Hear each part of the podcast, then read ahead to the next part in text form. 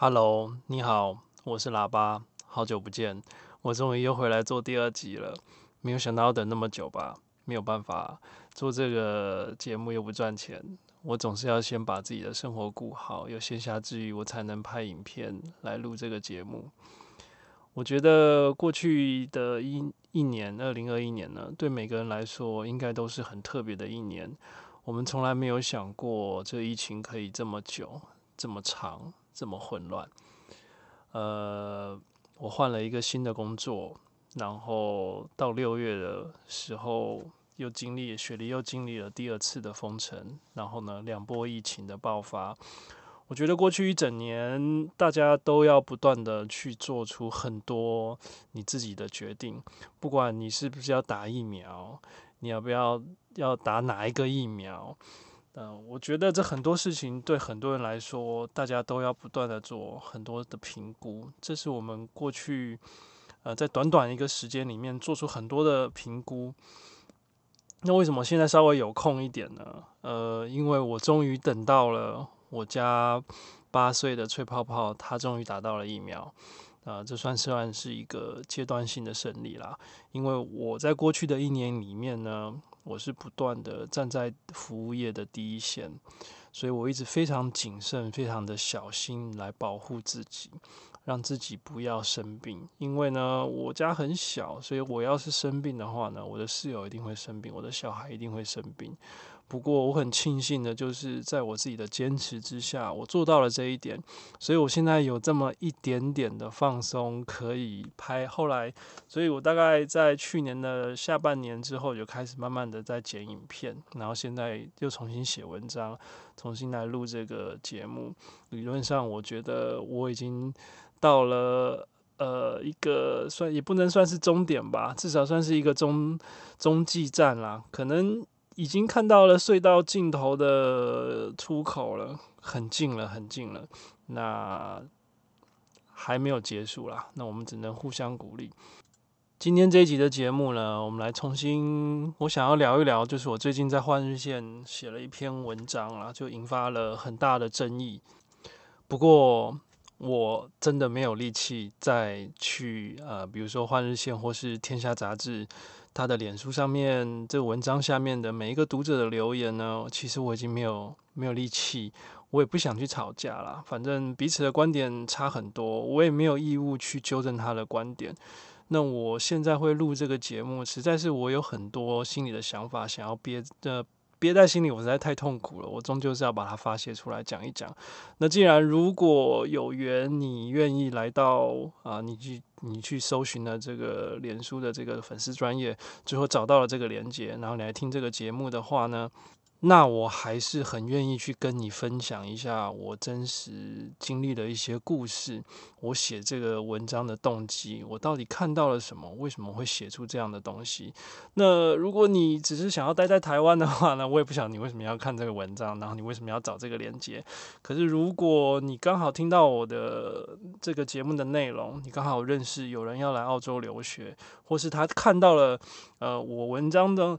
文章里面介绍的这种概念，就是澳洲非常缺工，他非常想要来澳洲赚钱的话呢，呃，因为你所有人都会跟你讲很多的好消息，那偏偏不好意思啊，好，喇叭哥一定是跟你讲一个坏消息，我一定会把这个我看到的，你可能会忽略掉的真实的情况呢，我就告诉你，不要你再过来之后呢，你又发现啊，怎么都跟你写的都不一样。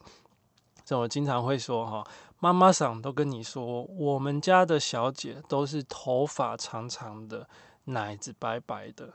结果你交了钱以后到现场，你就进了房间之后，你最后才发现，搞半天是头发白白的，奶子长长的。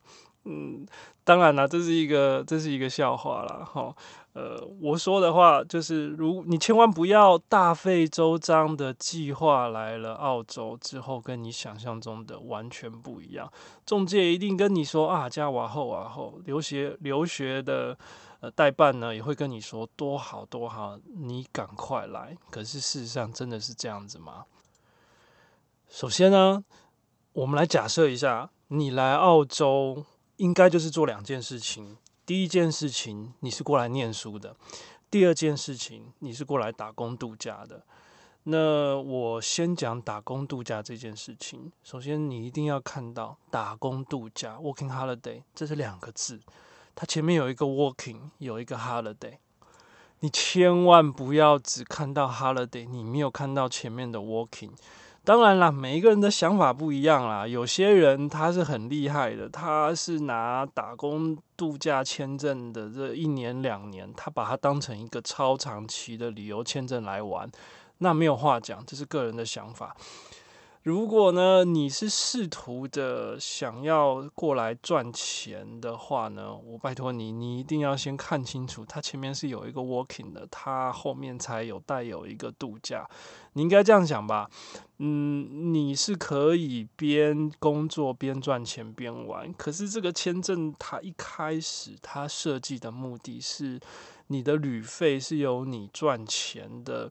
这个手就是用打工的这个手段里面赚到这个钱，让你可以做一个很长、很超长时间的 holiday。其实这个签证它有一点不是让你就是过来赚一屁股的，赚的哦满满的钱，然后拍拍屁股走了。其实澳洲政府它有一点不是这么希望啊。当然，其实它背后我他愿意发这个签证，其实最重要的原因是因为澳洲很缺少基础的劳动力。什么叫做基础的劳动力？基讲简单啦，就是所有的初级产业，所有所有的工厂、农场、肉厂，反正任何从事加工形式的产业呢，呃，澳洲本地人都不太愿意做，薪水都不低，可是会有各种的理由呢，呃，导致这些行业呢，其实在过去的几十年里面，都是一直处于缺工的状态。那这次疫情呢，不过就是彻底把这个打工度假还有留学生的这个这个输入型的劳工的管道给它切断了，所以造成所有的在境内的背不管是背包客还是留学生，他都是只出不进啊，那总有一天会用完嘛，那本地人又不能补补上来，所以他就一直有这个空缺，而这个空缺越来越大。好，我再回到我刚刚我所要讲的。你来澳洲只会通常都会做两件事情。第一件事情是来念书的，你是来留学的。第二件事情，呃，你是来打工度假的。当然，很多打工度假 working holiday 走到后来那一步，他会发现呢，不管是一千、二千，还是现在有三千，他可能到三千，他还是意犹未尽，因为他有一定找到了某一种方法，某一种生存方式，他发现这样做是赚得到钱，而且比台湾好赚，所以呢，他后来会面对第二个更难的一关呢，是身份的问题，所以他为了解决身份，那不可能一个人就是打工度假就是一次。让让你签二签签三签啊，那你不可能继续签下去，所以呢，就会开始当成一个伪留学生。这讲简，什么叫做伪留学生？讲简单啦，就是花钱买学生签证啦。这些学校通常都管得很松很松啦。你可能只是每个礼拜只要上一个小，就是一个小时坐在网络的课程啊，或是到学校睡觉睡半天。那你基本上你就可以买到这个签证，这个签证不便宜。如果行情来说的话，差不多是一年，大概你怎么样都要花到八千块到一万块澳币，所以差不多是十八万到二十多万台币左右。你可以，你可以换到这个签证。那你那一定会有人说啊，这么贵哦，那他赚得回来吗？你，就像我刚刚讲的啊，他通常都会是一千、二千、三千，他一定是找到了某一种方法，可以在某一个产业，他觉得他是赚得到钱的，而且他付得起这个学费，他已经完全呃，他已经可以把。把这一整套的流程，他都走得很顺了。比如说，他知道他要怎么有交通工具，他要在哪里租房，他要在什么样的工作，他可以赚到多少钱，他都已经规划好了。那他会用这个方式继续留在澳洲赚钱。好，那我们就先撇开这一种后来玩得很溜的人，那我们就回归到一开始我想要说的。呃，两种人，一种是留学生，一种是打工度假。那我们先不要讲留学生那一块好了，我们假设这个人都是正常来念书，念书的人很简单啦，就是问你一句话啦，你第一个你是不是很会念书？第二个就是你钱够不够？很会念书人可以有奖学金，那不会念书人他家里可以很有钱，用钱就可以砸出来。这世界上没有钱办不到的事情，有事情办不到，一定是钱不够，这就这么简单。我当时，呃，我有遇过学霸，家里又很有很有钱，那他爸妈是直接包了一个导游，一台车包了两个礼拜。这两个礼拜差不多把所有事情置办家具、找房子，然后买车子，然后带他熟悉环境，他全他家全部在两个礼拜里面全部搞定了，很简单，就是用钱砸出来的。所以这种情况比较少了，呃，晚点再讲。所以我们先回归到我一直想要聊的打工度假这一块。那我们现在来想这件事情，呃，你觉得打工度假？在澳洲最重要一个人一定要具备的条件是什么？你可以稍微想一想。那很多人他会回答我说：“是不是英文啊？”那我的回答是：英文这个答案呢，对也不对，它可能是第二重要的。可是对我来说，我要给的答案最重要的答案呢，是你有没有办法收集资料、做分析。验证以后去执行的这个能力，常常会有人在笑说：“哎呀，你这打工度假呢，都是出国去做去做外劳啊，其实最后屁也没学到。”我觉得这样讲是不对的。而且，如果你要我来评断一个人的打工度假究竟是成功还是不成功的话呢，我还是要回到我刚刚讲的。其实，我觉得验证一个人他过去这一年或两年。他到底有没有浪费掉的话，其实很简单，就是用这个这个，你找一些问题，就是你来验证一下这个人他到底具不具备我刚刚所说的这种能力。这种能力呢，是一种非常强大的能力。我觉得只要他够资格，他的他的学识够高的话，我觉得在各行各业，他如果具备了这本能。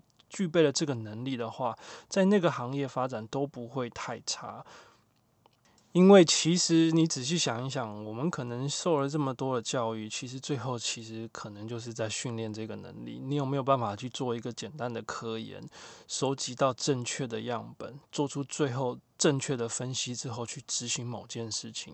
我相信你在做任何的计划，哪小哪小到你可能只是要去做一个简单的旅行，大到你要去买一个房地产，你买一台车子，那你。你基本上你要做的任何一个抉择，你必须，如果你要理性的话呢，那你大概就是回到刚刚我说的流程，你要去收集资料，你要去收集样本，然后你要做分析、做回归，然后最后你要做出某根据你所所得到的答案之后，你要做出某一种的抉择，然后再加上一些执行力啦。那通常有时候很，这这是一个很漫长的过程啊。就每一个每一个条件大概都是有一个专门的学问。可是我们人嘛，总是做任何一个抉择之前，你大概都要有一种逻辑的方式去面对。我在澳洲待了十多年。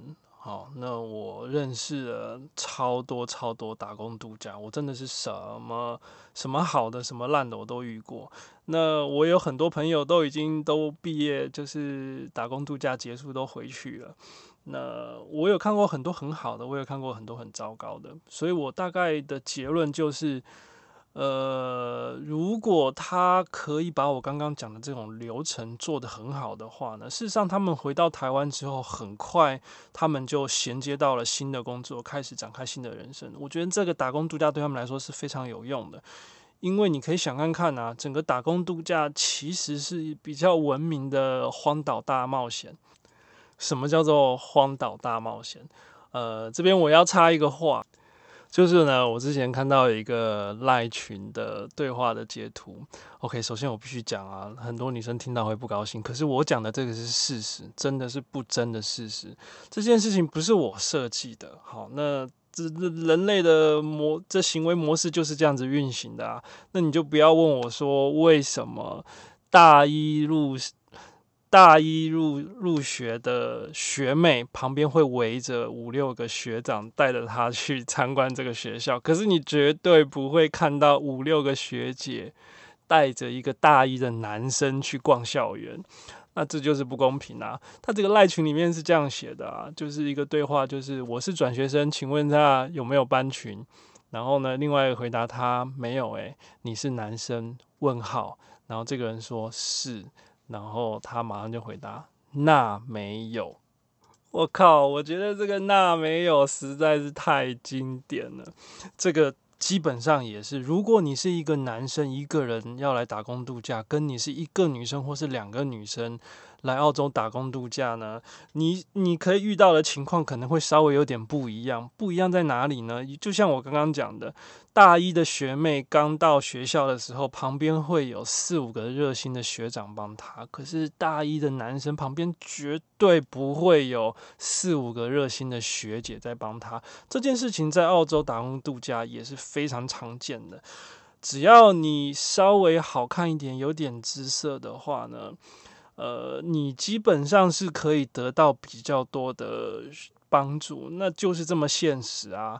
比如说，你在一个地方找到了住宿，你要去农场，你要去工厂，你要去 whatever，你要去哪里？假日你要去采买，你要去摆市集，顺风车。男生可以接受一个漂亮的女生来搭顺风车，可是你问另外一个男生，他愿不愿意要让另外一个男生来搭他的顺风车？他说没有啦，没有这种事情，来五块。每天上班来回五块，总是要收费的。可是如果是一个漂亮的美眉呢？哎呀，钱不要讲啊，谈钱伤感情啊，真实情况就是这样啊。女生会有人追啊，那谁会？男生有没有人追？有啦，你真的帅到掉渣的时候是有可能啊。可是我就跟你讲，我没遇过，哈，也许会有，我不知道。嗯，当然，也许你就长得很帅啊，那也许会有会有女生看上你啊，那你一样可以可以享受免费的服务啊，那就不一定嘛。所以回到我刚刚说的，为什么会是一个斯文一点的荒岛冒险？你可以想看看啊，你你的行李让你再厉害好不好？让你搭商务舱，让你搭头等舱过来好了，头等舱最多就拖了四十公斤的行李过来啊，你就跟。跟经济呃五十公斤的行李，你就跟商务舱四十公斤，经济舱三十公斤，就差二十公斤，对不对？你是等于是一个皮箱，一个皮箱，你就是要过来生活，那不就是那不就是荒岛冒险？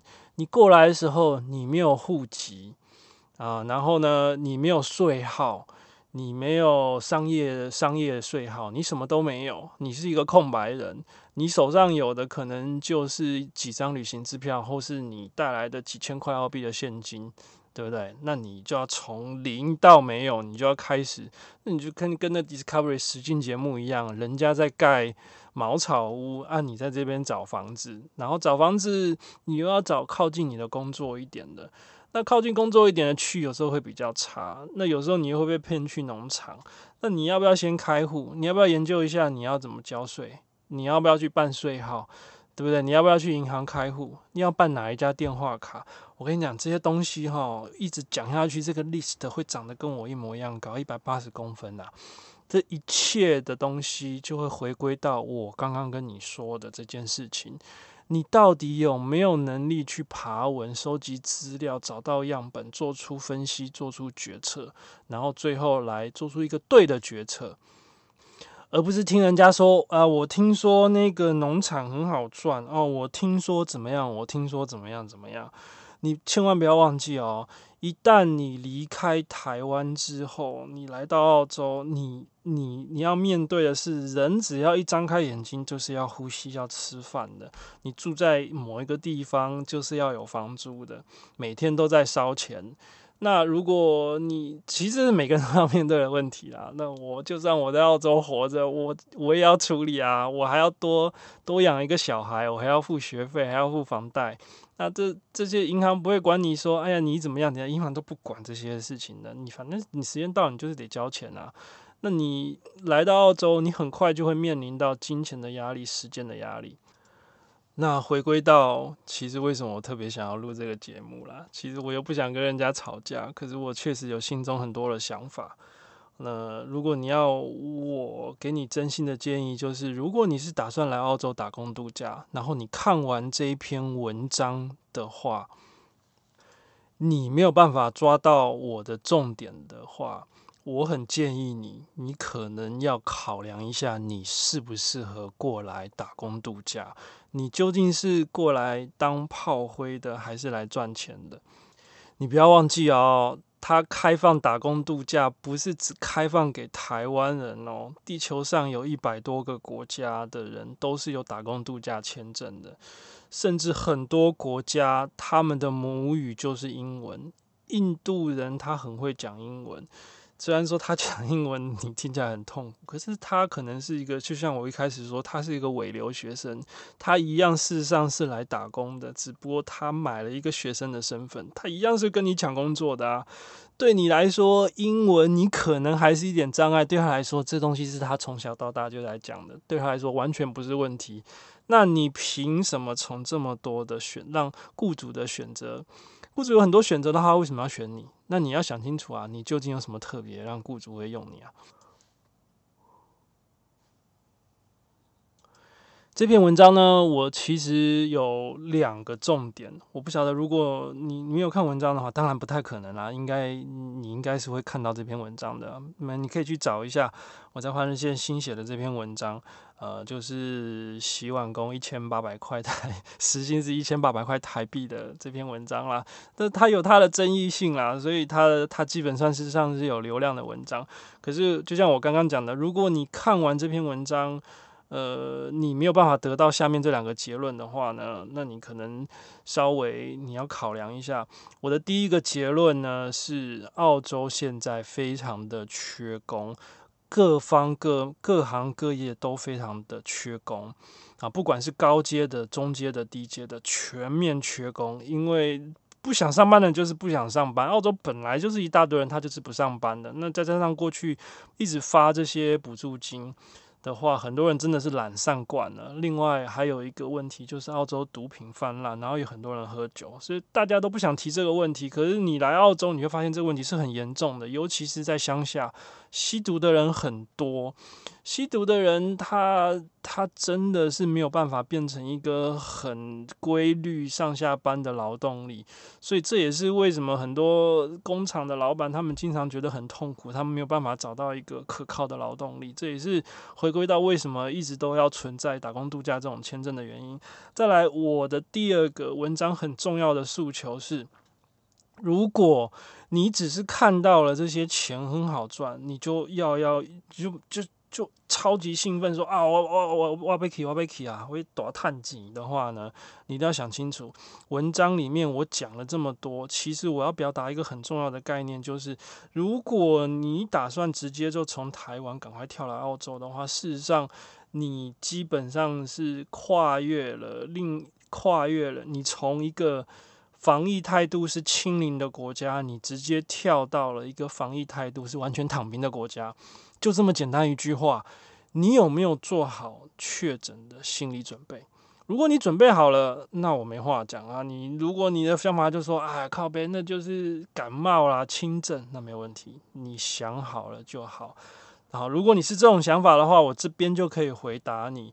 你麻烦你一定要先想好你的救援方案，你的撤退方案是什么？因为你的预设值是都是轻症。就像感冒，可是 What if not？如果它不是轻症，它在你身上最后产生的反应不是像感冒一样，我们不要讲很严重的是重感冒一样啊！你要去哪里看医生？我可以跟你讲，你现在在澳洲，我们当地人确诊之后，医生医院不收的。你只有坐救护车去医院，可能他看你是轻症，又把你踢回来，因为医院都是满的。这边现在确诊，就是叫你在家多喝水、多休息、吃科普拿疼，自己熬过去。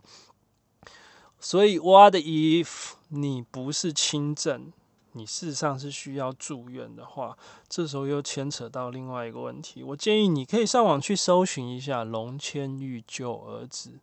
花了五百万台币，为什么那么贵？因为一个病房，便宜的病房一天大概要七八万块。啊，那贵一点的加护病房啊，对不起，我刚刚讲错了，一个加护病房差不多就是七八万块了。那便宜一点的病房呢，差不多我印象中是三千到四千澳币嘛，那差不多是五六万块台币。几缸哦，我们几几礼拜哦，是一天哦。如果你是住到 ICU 的话呢，一天就会是十万台币。你想清楚了哦。那这边都你是来澳洲哦，是要搭飞机回去的哦。那你不是说啊，我去屏东哈啊，爸爸开车过来载就回去了？不是哦，这边回去要搭飞机的哦。而且受到疫情的影响情况之下呢，航班是说说停飞说 cancel 就 cancel 的哦。你就要不断的不断的去更改你的行程，而且。国内台湾也是要求啊，你要做 PCR，你要拿到 PCR 阴性的证明，就是你从你喉咙抽出来的东西的 CT 值是够高的，已经病毒很低很低了，你才可以上飞机耶。你要想办法拿到东西，你就不要到时候遇到很尴尬的事情，就是你你真的是钱烧完了，好，然后呢，有一点走投无路，山穷水尽了。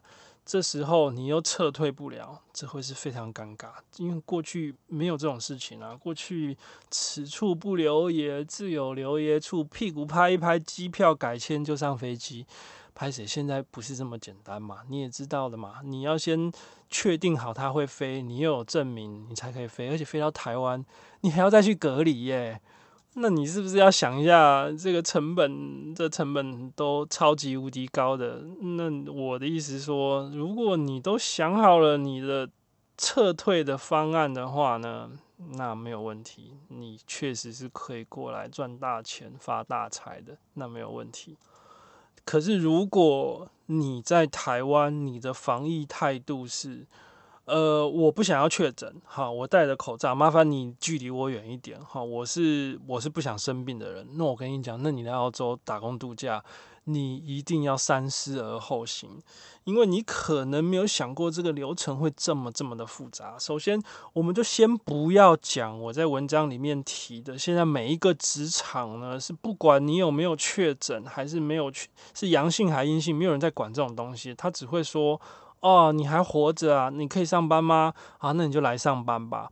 啊，那要不要戴口罩？你究竟是戴了口罩露了鼻子？我跟你讲，这边真的没有人在管，他们就是离开。我可以很清楚的告诉你，哈，现在已经走到二零二二年了，地球上对这件事情已经都有一个初步的结论，就是。嗯，就是结束了嘛，大家都管不了了，没有人可以再去管什么了，除了共产国家。所以我可以很负责任的告诉你，这个地球上只剩下了中国、香港、澳门、台湾还在很努力的清零，其他国家都放弃了。啊，我我在我所在的职场，我们有我们两百个司机里面，大概有十个司机每天在机场工作，就直接在雪梨国际机场工作，他是不戴口罩的。那公司也不再管这种事情的啦，你反正你确诊发烧了回家哈，那你撑个三四天，你可以上班你就来。所以我可以确定的这件事情就是，当我在这边打听到的大部分的工厂啦、肉厂啦，全部都是 follow 这个 policy，大家都是这样做了，因为我们找不到人了，没有人可以来上班了。只要你是活着走路，然后看起来是正常的，你就可以来上班，你扛得住你就来上班。所以你要先想清楚啊。你在职场上，你面对的所有人，他大概有一半的都是确诊或是确诊过的。你只要跟他一不小心接触近一点的话呢，你就确诊了。好，那我们再讲另外一件事情，这件事情媒体也不讲啊，对不对？那你的什么什么澳大利亚这些驻台湾的什么办事处啊，对不对？还有这些代办啊。中介啊，哎，进来，进来，进来，进来发大财，有没有？那都没有告诉你这些细节。那留学生，你也可以听一下。如你过来澳洲，第一件事情是什么？你一定要找地方住嘛，对不对？你要找一个地方住。我没出留学生有啦，就像我一开始说的那种家里很有钱、很有钱的氪金战士，他用钱去砸的。你确实很有可能自己一个人住一个套房。好，那雪梨整个澳洲的，在过去两年里面的房价又喷了百分之三十还四十吧？我跟你讲，每一个房东哈，那个刀子都磨好了，被搞一铺了，好，都希望你们赶快过来帮忙分担房贷，大家都很希望你这样啊。我之前看那，大概去年十二月的时候吧，雪梨强开国境。然后呢，迎来了第一批要送去隔离的留学生哦，那学校夸一嘎哈哦，直接去机场接机。那时候我就跟我朋友说，我们两个都笑了啊，这不就是大年初四迎财神，盼了两年，终于把钱盼来了哦。学校是会倒闭的呢，在过去两年里面，澳洲倒闭了太多那种野鸡大学，很多正规的大学也一直在裁员，一直在缩编，为什么？当地人念一个学分一千块澳币啊，你那国际当地当地的留学，当地的本地人念大学，一年学费花三千澳币，就跟台湾差不多啊。留学生呢，三万澳币啊，到底是哪个赚钱？老师会不会换？教师会不会换？没有啊，都同一批啊啊，这就是留学产业，就是靠这类探级嘛，对不对？所以回归到我刚刚要说的，如果你是个背包客的话呢，我告诉你，以前的背包客他们来澳洲住的流程是什么？正常的背包客一开始会倾向于先住在某一个背包客栈。好，那在背包客栈，或者是我跟你讲，如果你要跨海去预订房子的话，你遇到骗子的几率至少大概是百分之三十到四十左右。如果又是叫你那种先准备定金干嘛的，所以本身就是各种的不确定性。我这边还要告诉你比较暗黑的故事，就是其实。背包客在整个嗯整个整个行业吧，算是什么嗯住房的领域里面，它绝对是生物链里面的浮游生物，最惨最惨的那一个，没有骗你。为什么？啊，我自己我自己也知道租房的流程是什么嘛。当地人租房流程，你是要去填一个，你是要去填一个单子，告诉中介你是做什么的啊？你的雇主是谁？你年收入是谁？你有没有养狗？你有没有养猫？啊，你有没有小孩？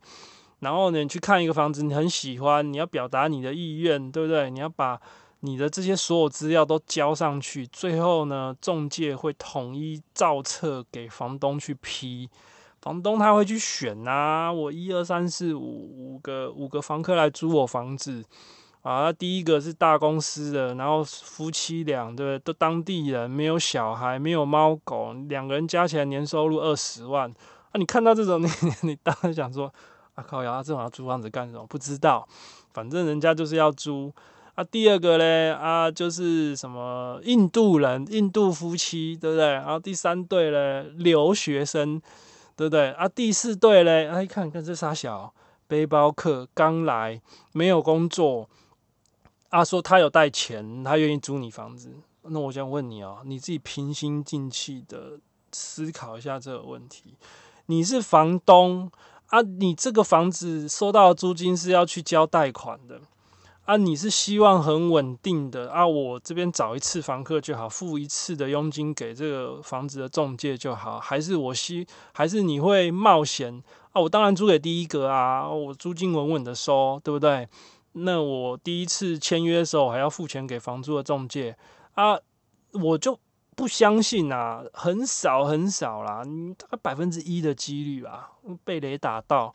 这个房东愿意把房子租给一个新来的背包客。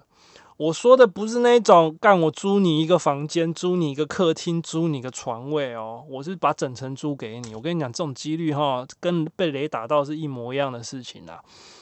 没有，因为不会有正常的一个逻辑思考是正常的房东，他会愿意把一个房子租给这根都没有的人。对不对？你你没有户籍，你没有驾照，你没有税号，当然你这些东西后来都会有。可是对房东来说啊，我不是你妈，我看你成长是要干什么？我这边的钱是要是投资收益，是我的养老金，啊，是我要交贷款的啊，是我买房子的钱呢，反正 whatever，他就是要有租金收入，怕他租房子干什么？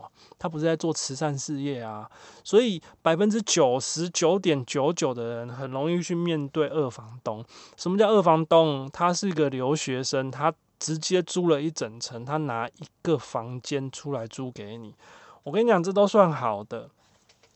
他你还租得到一个房间哦？那我们先讲一下房房间要多少钱？在雪梨啦，这边正常一点的区啦，你自己的要住一个套房的话呢，你一一周没有三百块，你三百五、三百块以上的预算你不用来谈啦，租不到。就说一周的租金差不多一周哦，哈，因为澳洲是周薪制的啦，你拿薪水也是一周一周的，所以你的房租也是一周一周要给的。一周差不多，刚刚说多少？三百五嘛，三百五，差不多七千块左右啦。七千块乘以四，所以一个月差不多是三万块台币。你要先想好哦，一个月就烧你三万块哦。你你你要先算好哦。那你这种呃，通常。你面对的是二房东啊，好，那你也没办法啊。这通常是一个小套房啊，就是一一个一个房间，然后有一个厕所。我我个人觉得啦，三百五大概要是四百块才会有厕所啦。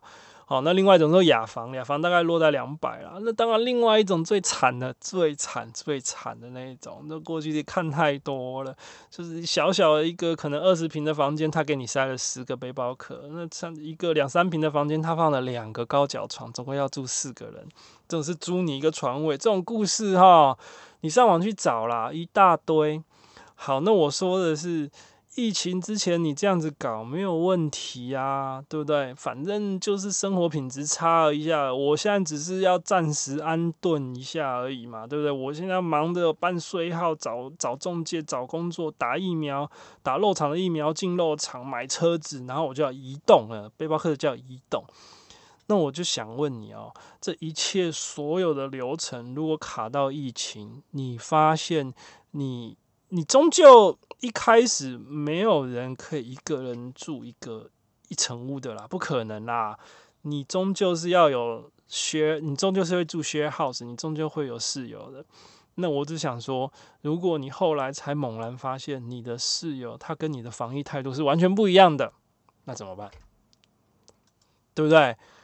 你可以想象看那个画面很多滑稽，你戴着口罩，对不对？然后躲来躲去。人家搞不好还带着他在工厂认识的朋友阿米狗回来一起 party 啊，没有再戴口罩，因为人家搞不好都确诊过了。你可以自己去幻想一下那个很滑稽的画面。好，所以如果你是你的防疫态度还是希望倾向于。清零的态度，可是你又要来澳洲的话，你真的，我我我只能说你是跨了一个很大很大的围墙啦。你打电动，你就是从一个区跨到另外一个区，这个区不属于你原本的那个区啦。你最好装备要先调整一下。我以前打的电动叫叫全境封锁，你进暗区，那游戏里面也会装下，你要戴戴戴一个防毒面具干什么的啊？里面的等级那怪都是很强的怪啊，对不对？你没有练好，你进去就是秒趴秒趴，那没有用啊。所以你要先想好了，你你究竟是你的防疫态度到底是什么？好，我刚刚说了，你如果你是可以接受，这就是是干什么欧米孔干都是感冒啦啊，你进来。好，如果呢，你的态度还是倾向于哦，不要不要不要不要，林北哈，就是要防疫哦，我不想这种讲，我们要清零，我们要找这个框列有没有？那这很多关键字，我们要框列，我们要追踪啊，然后怎么样怎么样隔离呀，我们要消灭这个病毒。我告诉你，如果你是这样子想的话，你再去闭上眼睛去想一下，你要来澳洲之后你要走的流程。那你就会发现，这一切其实是有很大的困难。而我我不是说阿里麦来哈，或是你进来，我只是我只一直都是很想要表达的，就是呃，现在的台湾的防疫的态度，在地球上现在已经属于弱势了，就是其实是那个少数的。哦，澳洲现在确实是缺工，你要跨过来，你是跨了一个很大的鸿沟，啊，你自己要想清楚。这是这个文章呢第一篇，很多人到底都没有看懂哈。那我就想要这这文字跟用口语表达的，可能现在还是没办法表达很清楚啦。可是我尽可尽可能的去把它讲得清楚一点啦。好，这在文字背后里面其实是要传达这个意义啦。呃，你应该看得懂，或是你看不懂，我现在看不太懂啊。其实有可能看不太懂啊，哈，因为我妈都，我妈自己看我这篇文章也是看到五煞煞，她就说：“哦，这家伙谈，你为什么不去洗碗？”哈，我也是，我也是感觉会花气。好，那我要表达的就是第一个就是防疫态度，澳洲跟台湾现在是两个世界，你要。跨过来再跨回去的成本很高，当然不是说一辈子不回家啦，也就是说你临时后悔了哈，你要中途撤退回去的话，成本会比以前高很多。好，这是这个文章呢第一个比较大争议的地方。那第二个比较大争议的地方呢是什么？第二个比较大争议的地方，那就是到底有没有一千八百块一个小时台币的洗碗工？首先，我 我一定要讲，呃，很多留言都说我乱讲，好，那我只能回答，这已经二零二二年了耶，你家是刚接到网络，还是你不知道这世界上有 Google 这种东西？你你是不会英文吗？你没有办法去搜寻一些关键字吗？洗碗工。澳币九十块啊，这就是一个关键字，马上一秒左右你就可以找到你的答案了。这是有一个媒体，他告诉你有某一家餐厅在澳洲，他现在面临呃严重的找不到员工的，这是一家很有名的餐厅，所以他在尖峰的时刻的时候，他都是花每个小时九十块去找一个洗碗工。首先，我必须承认啊。我没有去应征过这个九十块钱的洗碗工，很多人都拿他过去的经验跟你说：“哎呀，这个有没有在矿区啦？我以前就是当建筑工，怎样怎样，然后我以前怎样，呃，我也去打工过啊，这一定干，这一定好小，这一定骗人的啦。”我我这就就我就特别想讲哈，你收集资讯能力怎么会那么差？你是真的没有见过高薪的工作吗？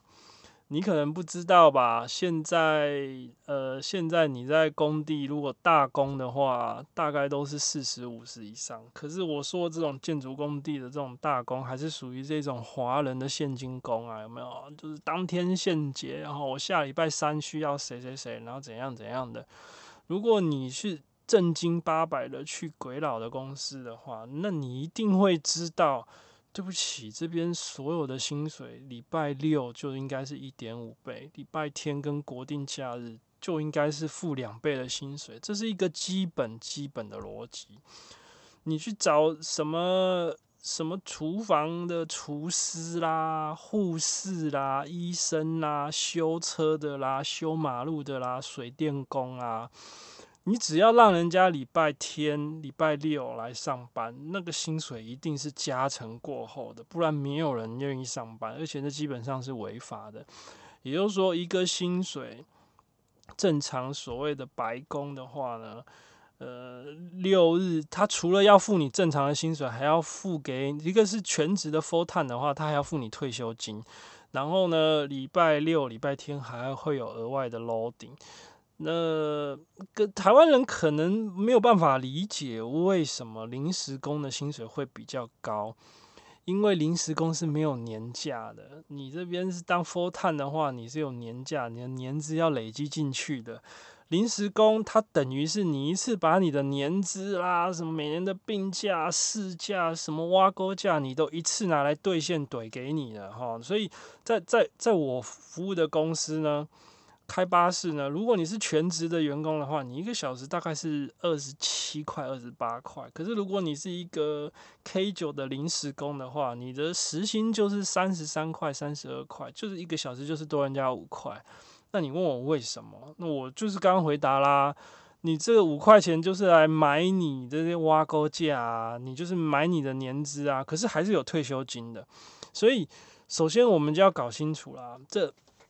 一个小时九十块澳币的工作，它不会是一个全职的工作啦。不是告诉你干，你一天过来洗八个小时的碗，每一个小时每一个小时都给你九十块钱，那我一定去洗碗。你要听清楚了，一个小时九十块澳币的工作，它是一个临时工，而且是非常合理的价钱。为什么？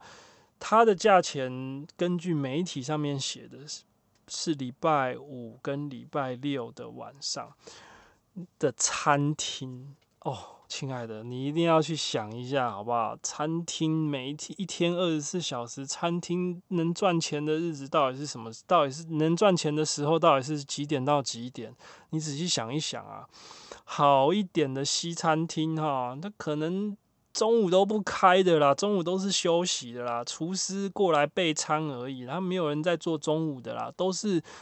傍晚大概六点七点做到晚上十点或是十二点，大概餐厅的就你可以想象啊，它大爆满的人潮的尖峰的时刻一定是晚上六点以后到晚上十点左右吧，人终究是会累的啊啊！你有看过一到五餐厅中午十二点爆满的？当然有啦。可是正常那种什么喝酒的啦，那种呃气比较贵的餐厅，它每天最热门的时段应该就是在晚上七五点啊、六点、七点、八点这种短短的三个小时的。首先，你去抓一个会上班的、会走路的，很多人又纠结在一个点，说我看洗碗这么好赚，还有另外人说啊，没有洗碗机吗？哦，我跟你讲，这个只是一个通称啦。它其实比较倾向于，它是一个厨房的打杂的万能助手，哪里缺人哪里顶上去。他可能这边需要出餐，那边需要备料，这边需要临时处理某件事情。其实你就像打一个打一个游戏啊啊！那我刚刚就这样讲了。你如果你有玩过游戏，你也知道啊，这种出餐类的游戏一定是 A 加 B 加 C，最后变成某一个食品。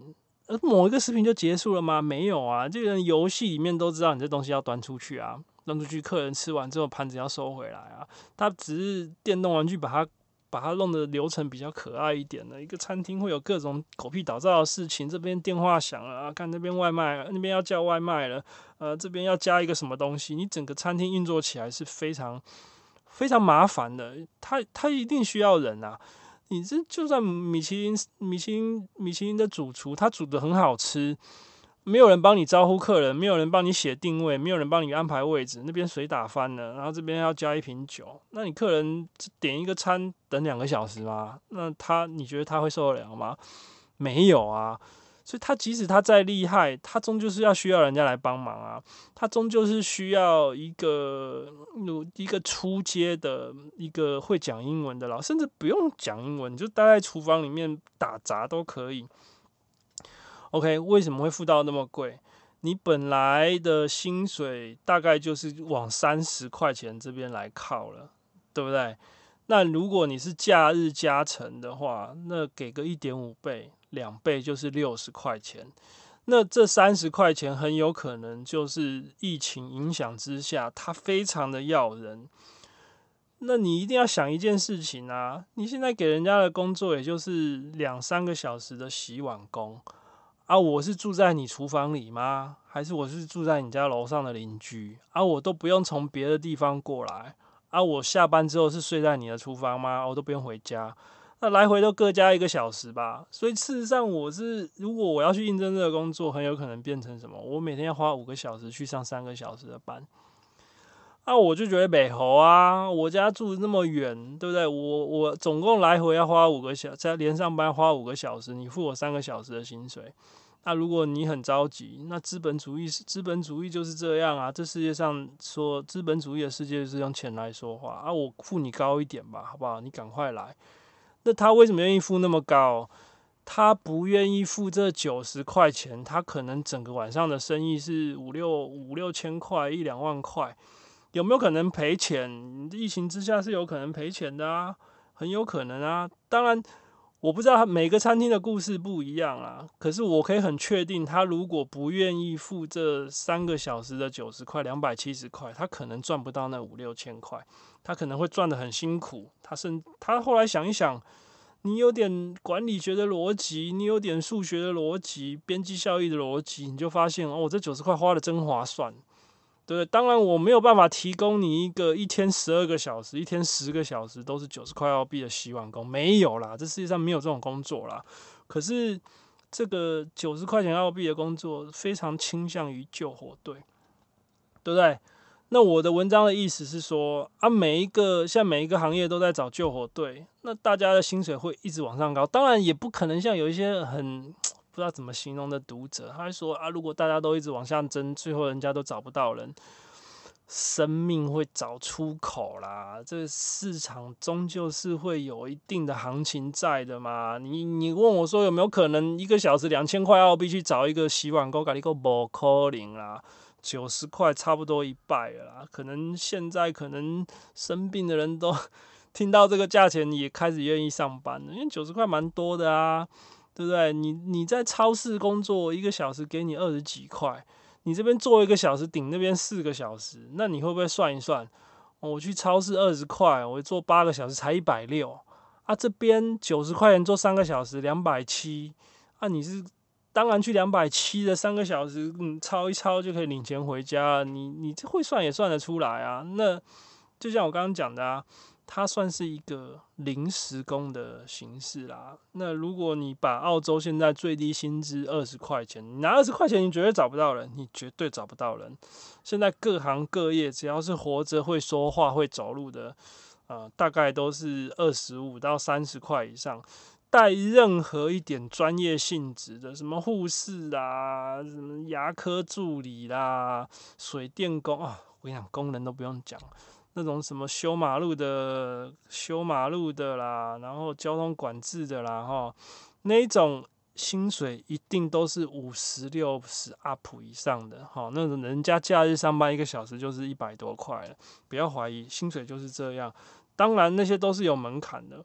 啊，我说的这个洗碗工，我个人觉得是没什么门槛的临时工，九十块钱，我觉得是很有机会的。我刚原因我都分析给你听了啦。那至于有没有你，你有没有去做过？没有，好，我有自己的工作。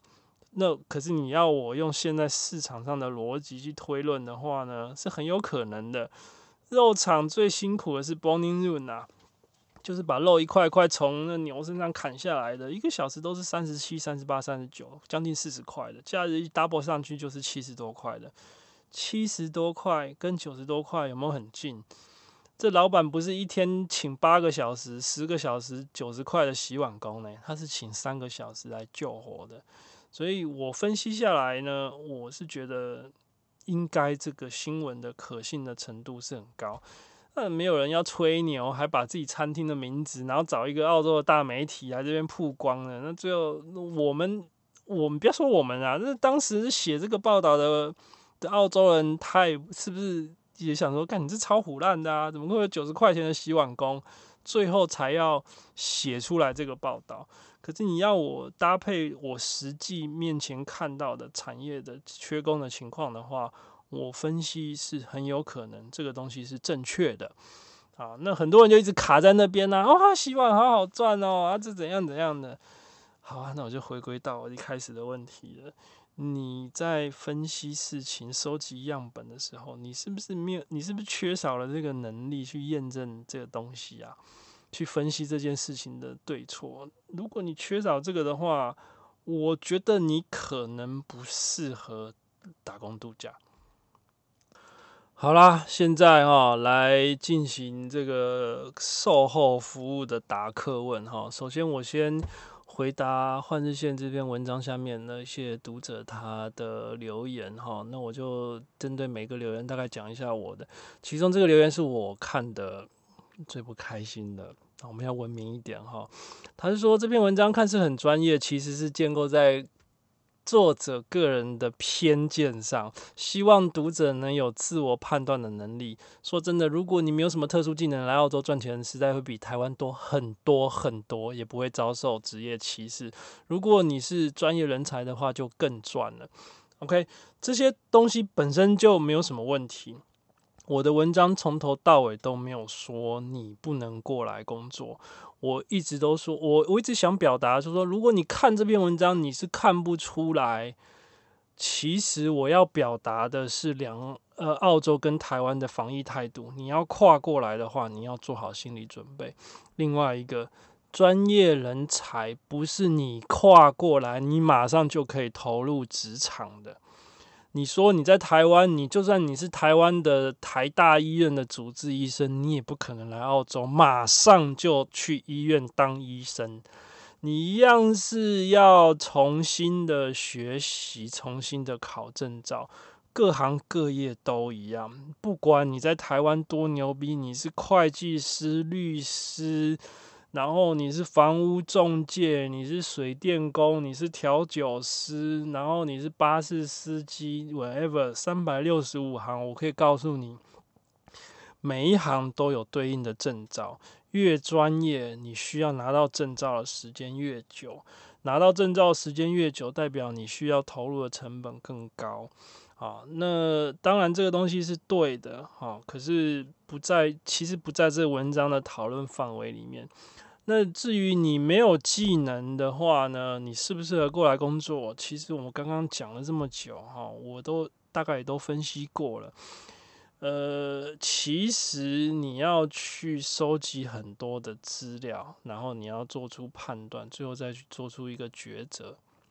当然啦，如果你要说哦啊，我这都是偏见，那没有问题哈，你。高兴就好，反正呢，佛度有缘人呐，哈，我把我的这些思想呢都跟你讲，我就说我看了十多年这些来来去去的背包客，成功的我看过啊，失败的我也看过，那我最后总结了，就是我刚刚说的，他有没有办法去呃分析事情，然后收集样本，分析事情，然后最后最后做出正确的决策。那如果你看完文章，你最后得到这样子的观念的话呢，那就是这样子吧。然后另外一个呢，他就说我文章里面提到，劳工因为不断的要往更高的时薪去呢，然后抢不到劳工，然后雇主用更大的时间去抢劳工，所以会导致呃更恶性循环啊。这个东西当然这。只能用这么短的，我又不是开一个讲座、开一个演讲，我不是上经济学课跟你讲这么多，我只能说最基本的逻辑是这样啊。当然，他薪水高到一定的程度的时候，雇主就会有其他的想法啦。那。但是，他读其也有其他读者回应的很好啊。事实上，这就是恶性通膨的原因啊。因为薪资是在经济学里面是易涨难跌的东西，你涨上去很简单，可是，一旦你要砍下来的时候呢，非常困难。我相信没有人受得了你老板给你说啊，你要减薪吧，对吧？所以，呃，就是这样子啊，它不会一直无限的循环到无限的循环到呃，薪水会涨到。无止境、无止境的高。不过，我从朋友的真实的情况来打听到，确实很多产业会在短时间之内来赔钱做事情。比如说，之前我朋友在肉厂里面做经理啊，事实上他是肉厂很拥，他们公司是拥有很多肉厂的大公司，他在里面做做做业务吧，我们直接这样讲吧。